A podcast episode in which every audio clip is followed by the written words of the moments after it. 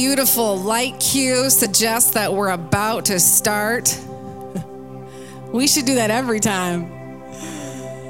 Good morning, oh ye brave ones, through the wet snow. Come on in, race to your seats. First person down gets a prize.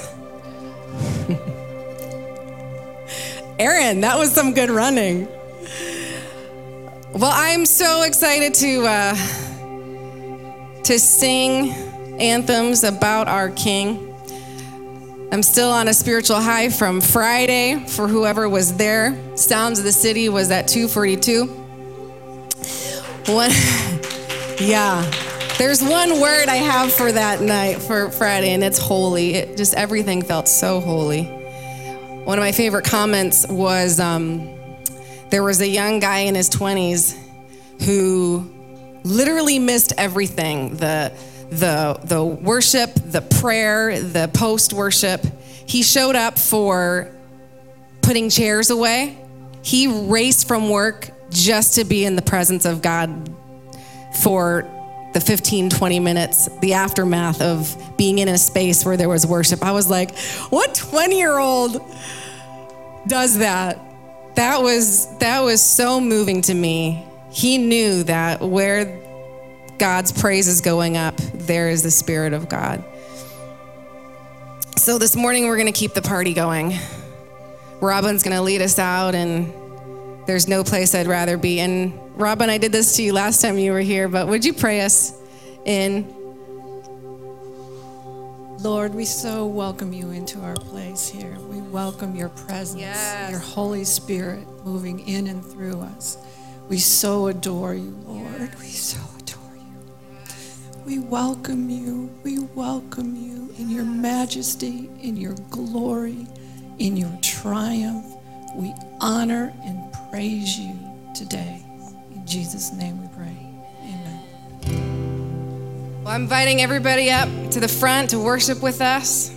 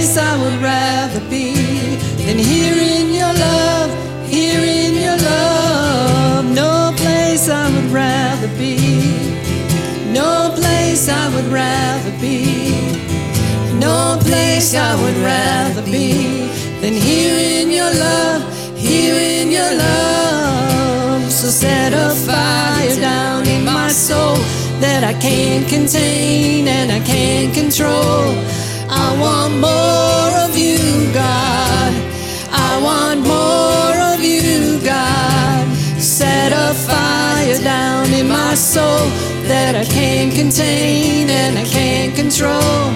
I want more of you, God. I want more of you, God. Set a fire down in my soul that I can't contain and I can't control. I want more of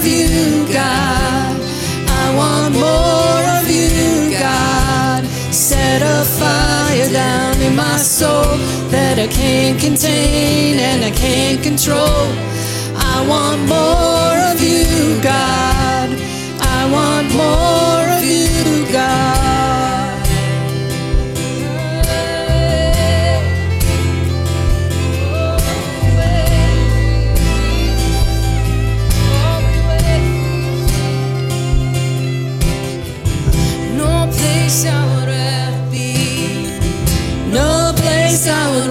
rather be. No place I would rather be than here in your love, here in your love. No place I would rather be. There's no place. No place I would rather be. There's no place. No place I would rather be than here in your love, here in your love. Set a fire down in my soul that I can't contain and I can't control. I want more of you, God. I want more of you, God. Set a fire down in my soul that I can't contain and I can't control. I want more.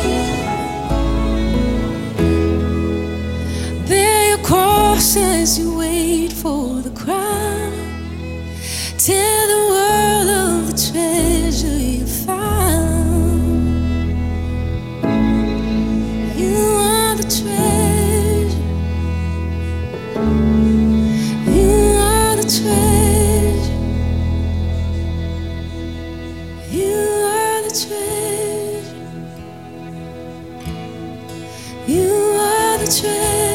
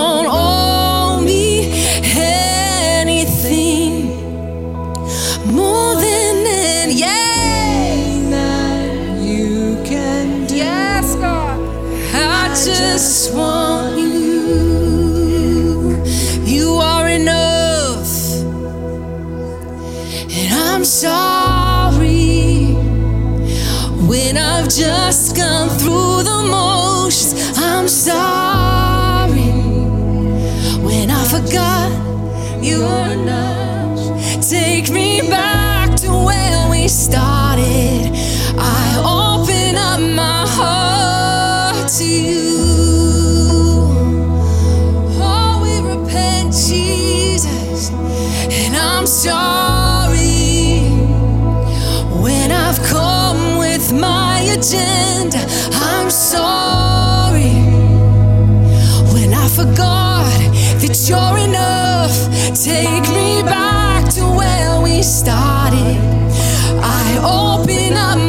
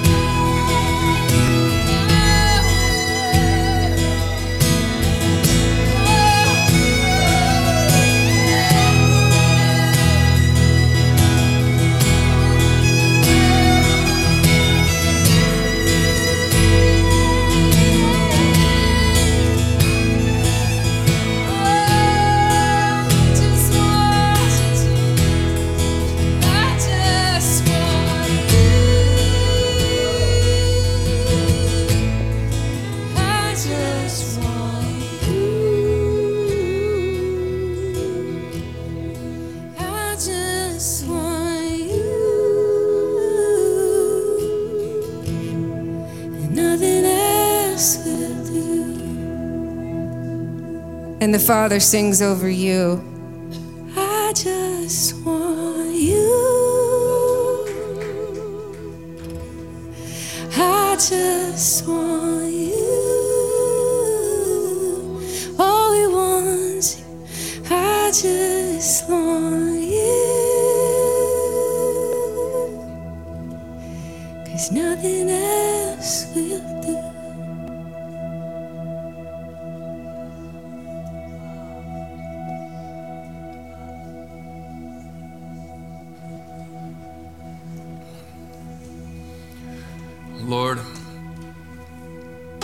You're so worthy of our love. You're more worthy than we're able to even express. So, Lord, would you help us to do that? Holy Spirit, would you come and would you help us to love?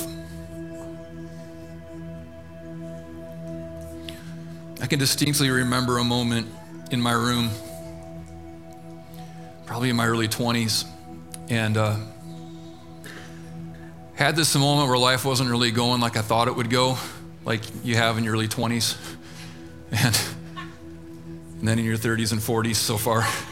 But, but I remember this moment of recognizing, like, I don't love God.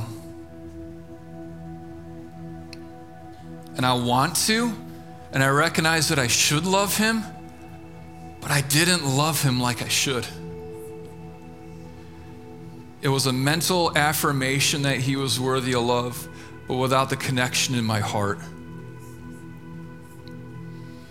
I talked to my mom about that, and she gave me the kind of wisdom that Only mothers and fathers can. She said, Tell God that and ask Him to help you love Him. And through tears by myself in my room, I confessed to the Lord that I didn't love Him and I didn't know how to love Him. But I said, Lord, will you teach me to love you? Will you give me the ability to love you? God, will you help me love you?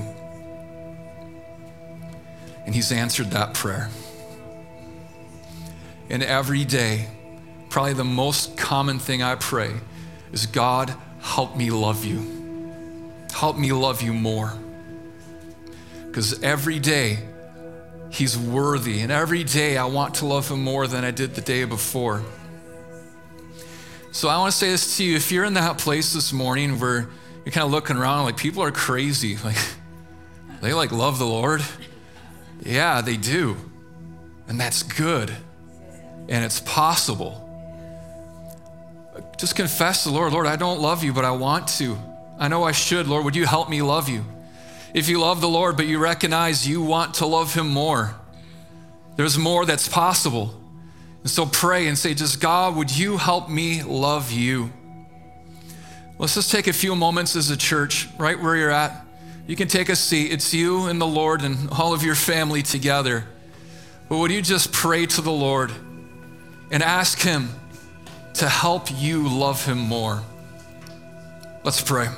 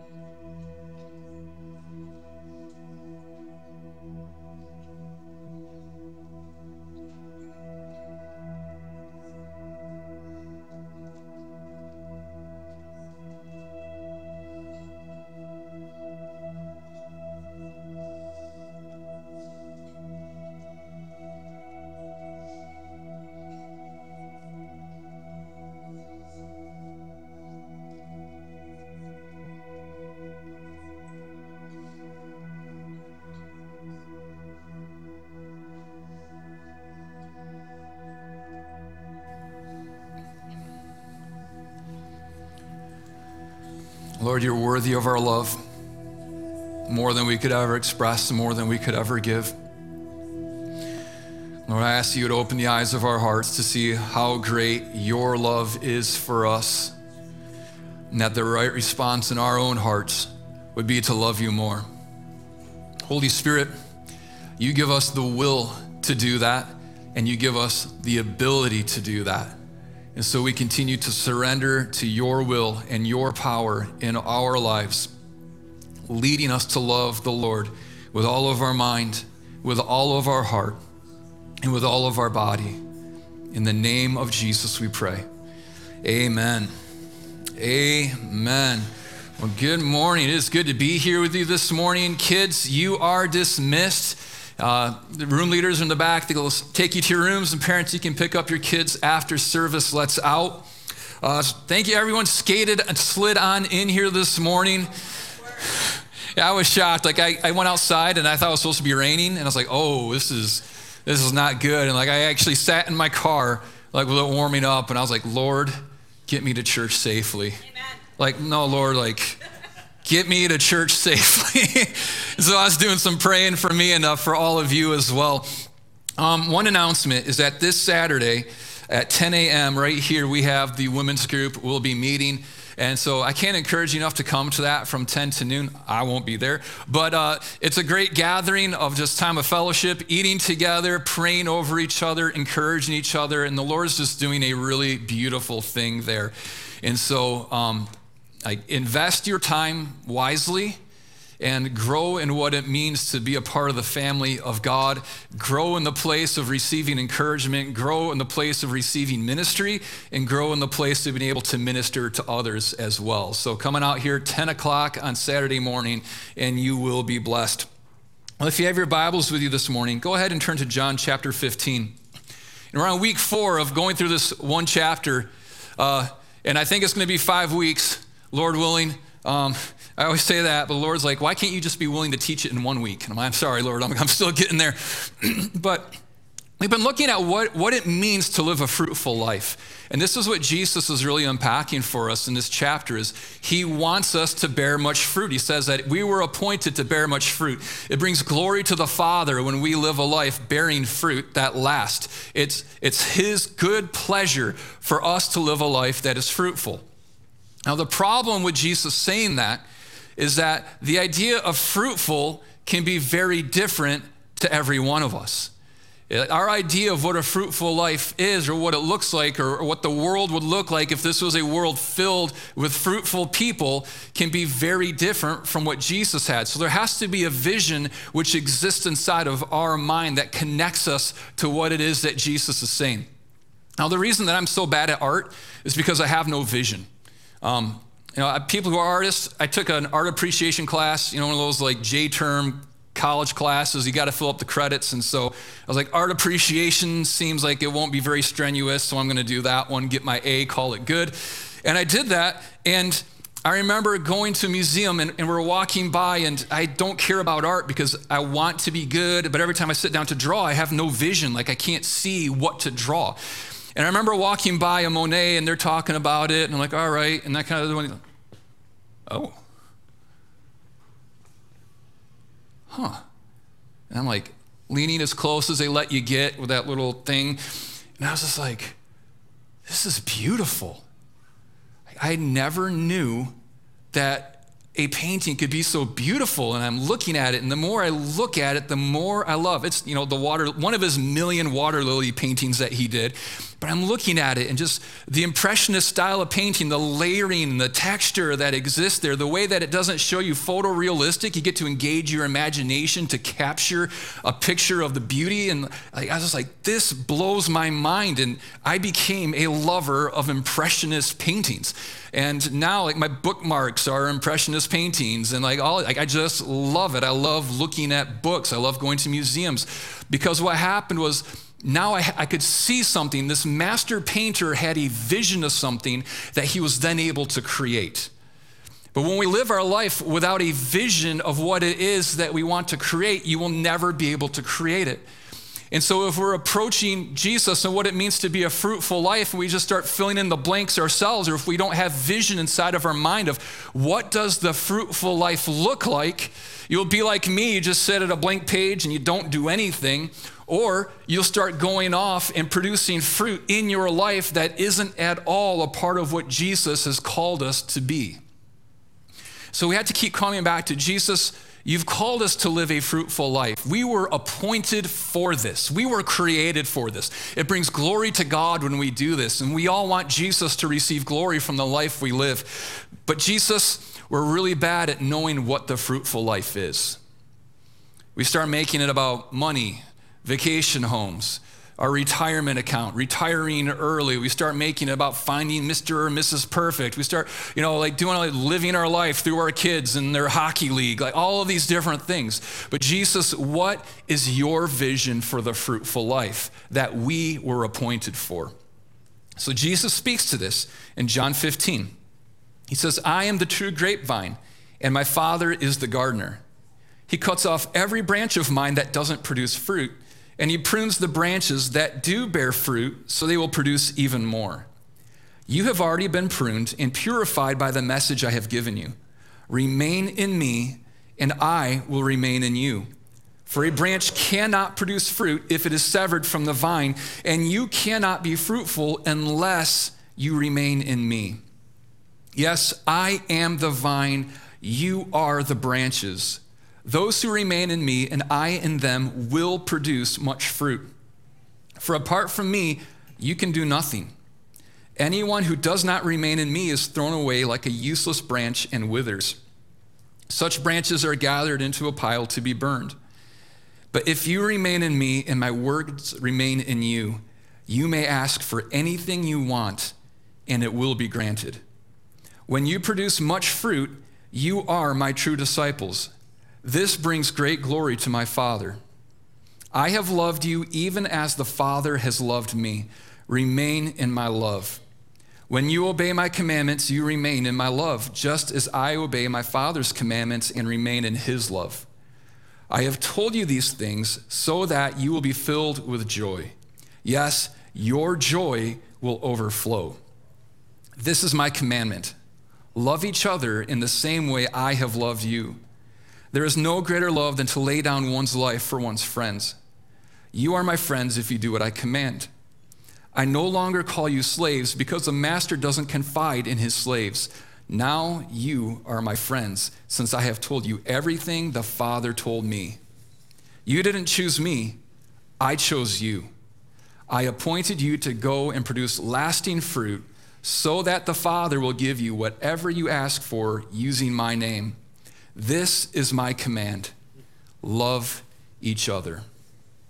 Now, Jesus is giving us the keys in this for living a life producing lasting fruit. And he says we have to remain in him. Uh, we have to remain in Him to be fruitful. You cannot become disconnected from Him. He is your source of life, He is the source of nourishment. He is the one that does the producing of the fruit. We can't do that on our own. That's why He says if you become disconnected, you cut a branch off of a vine, that branch doesn't become fruitful, it withers and it dies. It loses its ability to be fruitful. So He says we have to remain in Him and allow Him to remain in us. He says we have to remain in his love. That doesn't mean that you can do something to remove yourself from the love of Jesus.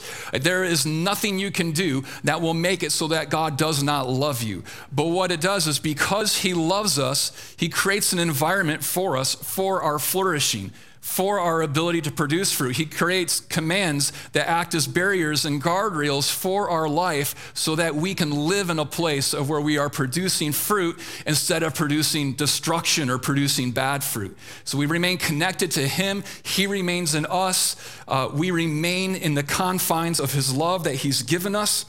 And then He says that we uh, remain in His love by obeying Him.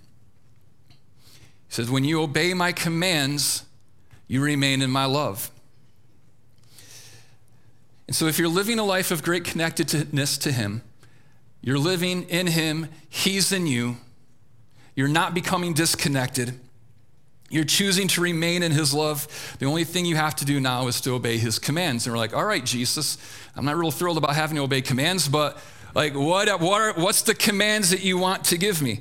And He doesn't leave us wondering about what this command is he says that very last thing is he's wrapping up this teaching on a life of fruitfulness. The last thing he says is, This is my command love each other. Love each other. The end of a teaching on how we live a life of fruitfulness, how we fulfill God's vision for the world, is he says, Obey this command love each other. Now, what we always do is we come to scriptures like, all right, Lord, like, give me three keys to spiritual breakthrough. Like, Lord, I, I want you to show me how it is that I can travail and be victorious, uh, you know, in all things. I want to be a conqueror in Christ. Like, I, we keep looking for these different things.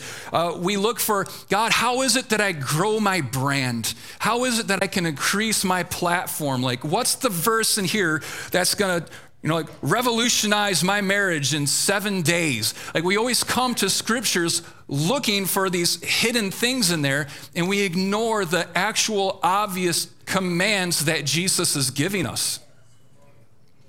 he gives us this simple command love each other. All right, Lord, good news. It is the year of our Lord 2024.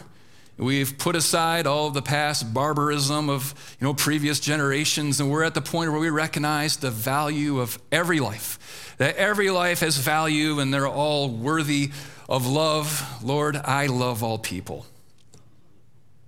That's a mental agreement that you may have, but that's not what Jesus is asking us to do. So there's lots of different ways we use the word love. Um, I love pizza. I know you can't believe it by looking at me, uh, but, no. but I love pizza. I love deep dish pizza. I love Neapolitan pizza. I love pizza. But I also love my wife. Very different meanings to what it means to love pizza and to love my wife. There's a very different meaning to saying that I love all humanity and then coming into agreement with what Jesus says about his command to love each other. So, how does Jesus want us to love each other? Again, he gets very specific about these things, and it's very clear. He says in chapter 12, This is my commandment love each other in the same way I have loved you. Jesus didn't command us just to have a general love for people. He didn't say just agree that every life has worth and value because they were created in my image. He tells us that He wants us to love each other in the same way that He loves us. That's costly. Jesus, that seems like a really hard command. But if we want to remain in His love, if we want to live a life that is fruitful, we have to learn to love each other in the same way that Jesus loves us. And remember now, how does, how does Jesus love us? Remember, we talked about this a few weeks ago. Verse 9 says, I have loved you even as the Father has loved me. It just keeps getting harder. The way that Jesus loves us is the same way that God the Father loves God the Son. That it's perfect love. It's love that we can't even wrap our minds around. It's full, complete love. If anyone was ever deserving of receiving the Father's love, it's Jesus. And Jesus is God. God's worthy of perfect love. The way that God loves, God the Father loves God the Son is perfect. It's pure. It's complete. Like, we can't even understand the fullness and the depths of that kind of love. But we'd also agree that that should be. But then we think about the fact that Jesus loves us. Like, messed up me with my failures and my faults and my fears and my disobedience and the harm that I've done to other people and, and the way that I've disobeyed and rebelled against Him. I'm not, I don't deserve to be loved the way that Jesus deserves to be loved. And yet, Jesus says that's the way He loves us. Undeserving how perfect his love is for us. When you understand that Jesus loves you the way that the Father loves Jesus, it'll revolutionize your understanding of God's love. And then when you understand that the way that Jesus loves you, that perfect, pure, complete way, is the way that he's called you to love others, I honestly, you just want to throw in a towel at that point. It's like, I, I, I literally cannot do this, Jesus. It's something that I can't do because we look at the way that he loved. And again, don't just keep it generalities because we can all fill in the blank in ways that Jesus has loved us or not loved us. But how did Jesus demonstrate his love for us? He does it by humbling himself. He doesn't count equality with God something to be grasped, meaning that even though he is God, he's giving up some of what that means. He's taking on human flesh, human flesh that gets sick, human flesh that gets old and that dies. He's taking on human flesh, the humility of that, being worshiped and adored as God, the creator of all things, the one who always has been, the one who's perfect, and coming down and being born into a stable, into poverty, into a despised race in an occupied land. He entered into the fullness of the humility of what it means to be human in a fallen world with broken, unjust systems. He didn't set himself apart from that. He didn't come to a palace. He didn't come with great power and authority that he exerted over people to make his life better. He entered into the fullness of the humility of what it means to be human.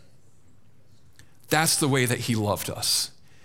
He gave up what he was entitled to to love others, to love us.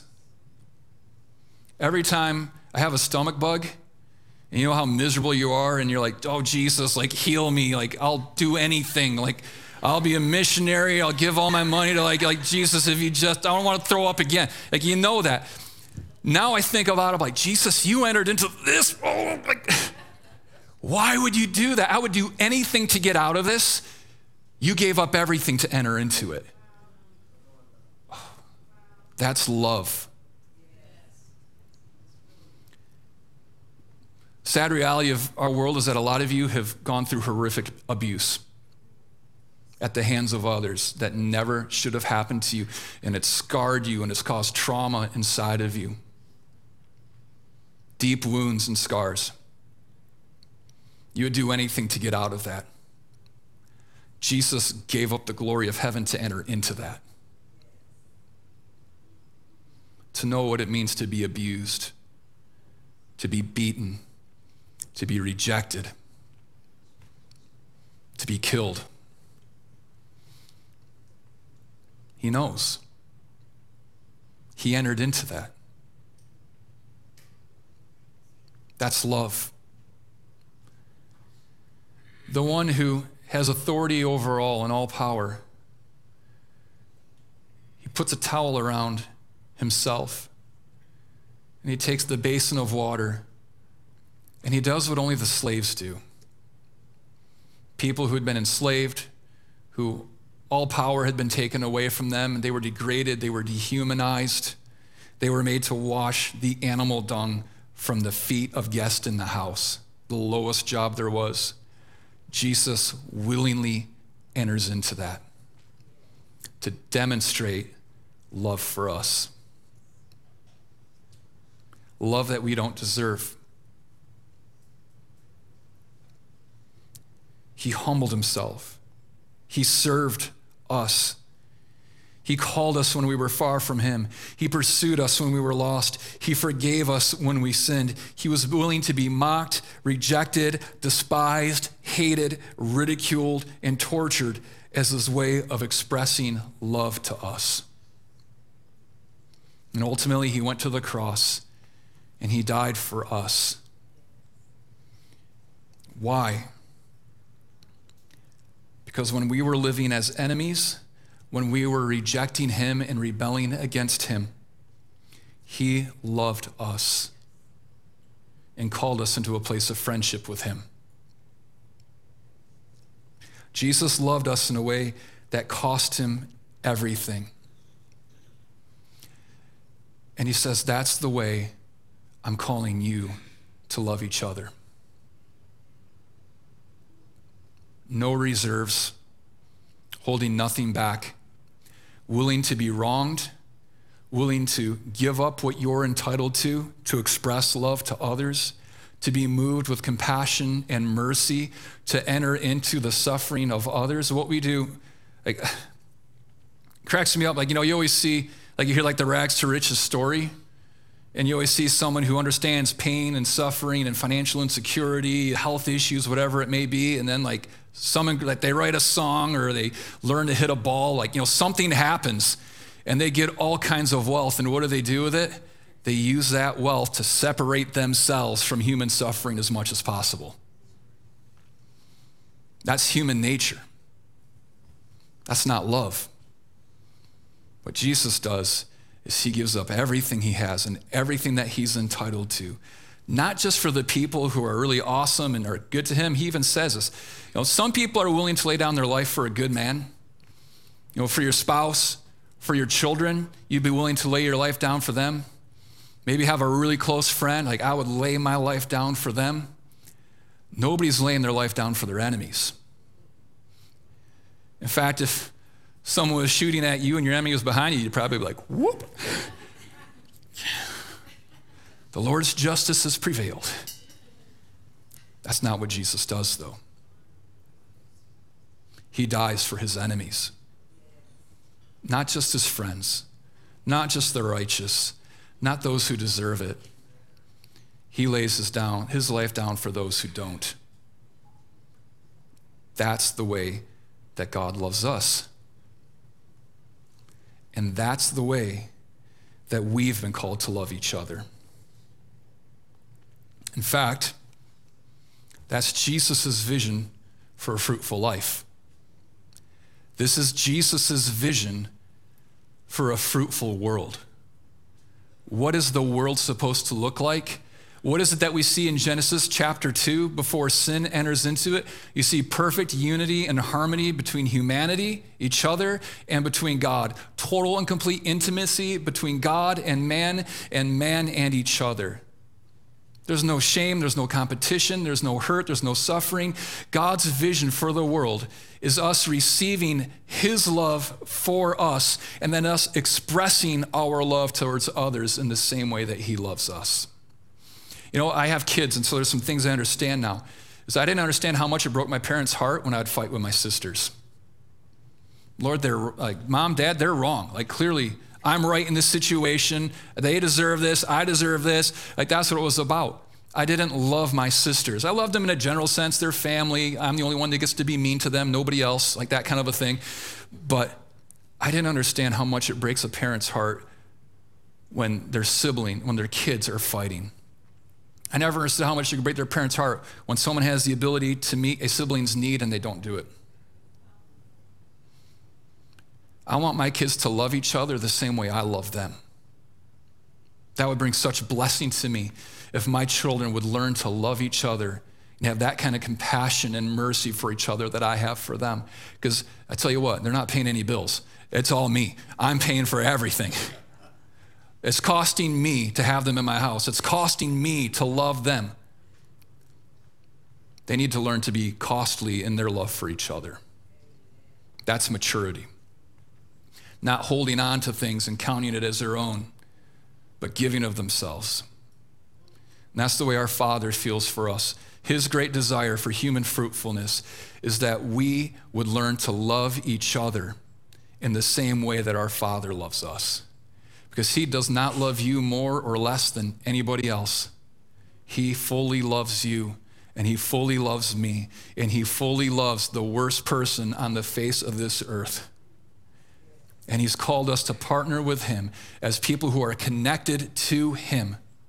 Him in us, His words in us, us remaining in His love, then that means us obeying His commands, is that we have to learn to love each other just as Jesus loves us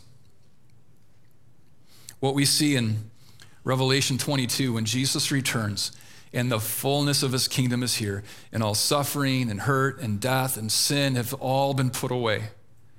As we see this, the fruitfulness of this earth is God dwelling with us and us dwelling with each other in perfect love. All of us fully loving each other in the way that Jesus loves us. But that isn't just something that we are waiting for. It's something that we've been called into now because his kingdom, though we await the fullness of it, his kingdom is here and his kingdom is now. His spirit is in us, giving us the desires to live this kind of a life. And not just the desire, because if you just had the desire but not power from God to be able to live this out, you would be incredibly frustrated because you know what you're supposed to do but lack the power to overcome the temptation to sin and actually be able to do it. God hasn't just stirred up the desire in our hearts to love each other as he loves us, but His Spirit in us is also giving us the power and the ability to love each other the way that He loves us. You don't have it in you on your own, but Christ in you has the power to do that. And that's why you have to remain connected to Him. Because if you aren't in Him and He isn't in you, you will not be able to love others the way that God loves you.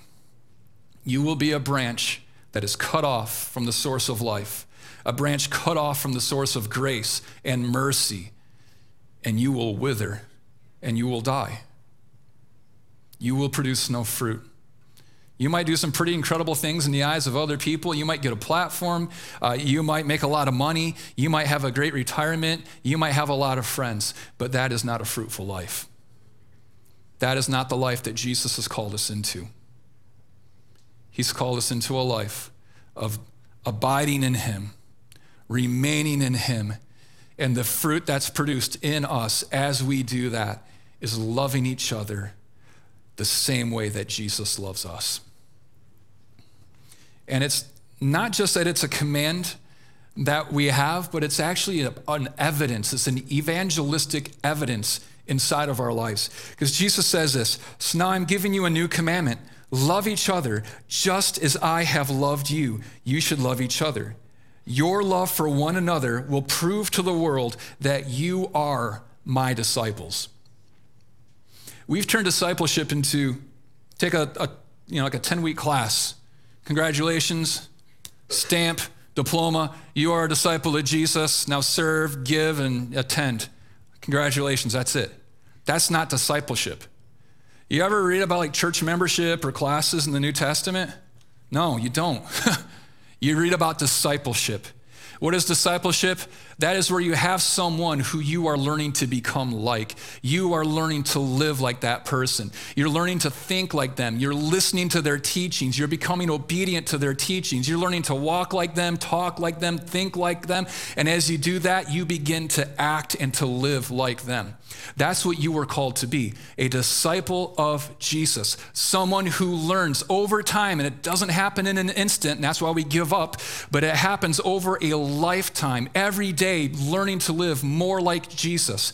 But as you learn to live like Jesus, what happens is you begin to love like he loves you begin to love other people and have your heart broken for the brokenness in our world, just like Jesus was. You begin to be willing to give up what you have so that others can have needs met. You begin to be someone who's willing to enter into suffering and into despair so that you can bring the glorious hope of Jesus and the ministry of Jesus to them. You begin to become someone who's able to come alongside others and demonstrate the real love of God to them because the love of God is what's inside of you you and it's what's flowing out of you. It says that when we learn to be a disciple of Jesus, not a convert who went through a class, but when you learn to become a disciple of Jesus, that is the proof and the evidence that you actually are a disciple of Jesus. When you learn not to memorize the Ten Commandments, which you should, when you go through theology, which you should, it's not when you do blah, blah, blah, blah, blah, which you should. It's when you learn to love each other as Jesus loves us. That becomes the proof and the evidence of our discipleship to Jesus. And it says that the world will know. The church will know? No. The world will know that you are my disciple when you learn to love each other.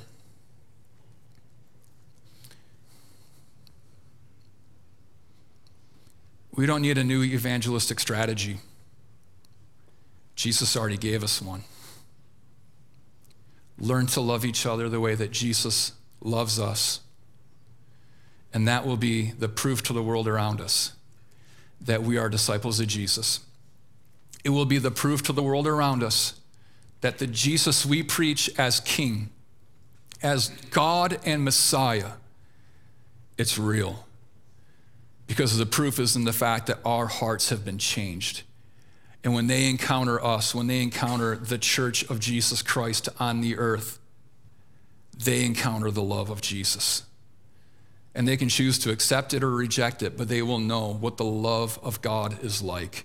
They will know what a life transformed is like, and they will know that there's a place for them at our table. We must remain connected. He must remain in us. We must remain in His love, the good boundaries that He has given us so that we can be fruitful. And we must learn to obey the command to love each other just as Jesus loves us. Lord, your words are hard, but they're the words of life. Lord, I ask for the gift of faith in us. Faith being an allegiance to you, that we're fully submitted to you. Our hearts aren't given over to anyone else. And if you said it, we believe it. And if you said it, we'll become obedient to it. So, Lord, even if we don't know how right now we can learn to love others like you did, we believe that you can do that in us. And so, Lord, we pray for a broken heart in us. God, would you break our hearts for those who are around us so that we can truly learn to love each other? Jesus, I pray that you would deal with our pride and that you would give us humility so that we can learn to love each other in the same way that you loved us. Jesus, I pray that you would deal with the wrong loves that we have inside of our hearts, the things that our hearts have gone after instead of you. Jesus, would you deal with those? Jesus, I ask that you would open our eyes to see how great your love is for us, that it leads us to a place of greater faith in you, greater submission to you. We're willing to trust you and surrender lordship of our life over to you and follow after you in every way. We truly are willing to learn to be a disciple of Jesus and learn to live like you and think like you and act like you and be like you, to truly be your body here on this earth and ambassadors of Christ Jesus. God, would you teach us to do that and put new faith inside of us that this is what we were appointed for and it is what you can lead us into. Jesus, would you do that inside of us this morning? And God, would there be a great grace that you pour out over us so that it's not just saying that we love other people, but every day, just as we're learning to love you more, every day we're lear- learning to love each other more, Jesus. God, let the church of Jesus Christ be filled with the love of Jesus Christ and continue on the ministry of Jesus Christ on this earth. God, in Ann Arbor, Michigan, in Washtenaw County. Jesus, we love you and we trust you. Teach us to become obedient to this command. And it's in the name of Jesus we pray. Amen. Amen. We're going to do something now is at the end of every service, we have a time to pray together. And I'll say this. I know that praying together can be weird, especially if you're new here. It's like, wait, what? Like, it was enough for me to slide on in through the roads, and now I just want to get out. because uh, there's a bent inside of us for anonymity. I get that. I under, I'm an introvert. As soon as I get off the stage, I'm like, uh, like, don't touch me. Like, I need my.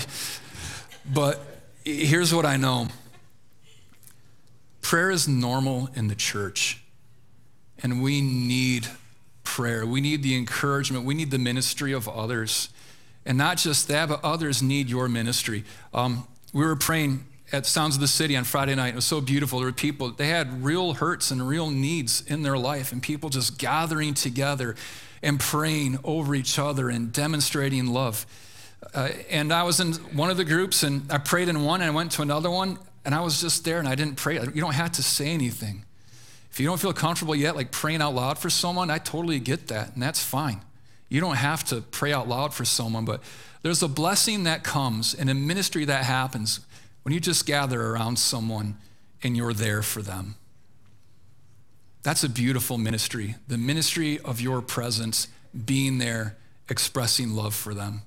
If that's your starting point in learning how to pray in a group of people, that's a great starting point, and it will bless others.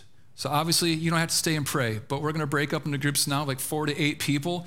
Allow yourselves to receive encouragement and prayer. Allow yourself to give and prayer, encouragement and prayers for others, and just bless them with your presence, if nothing else. But I encourage you, learn to grow in the place of prayer. Love you all. God bless. Let's pray.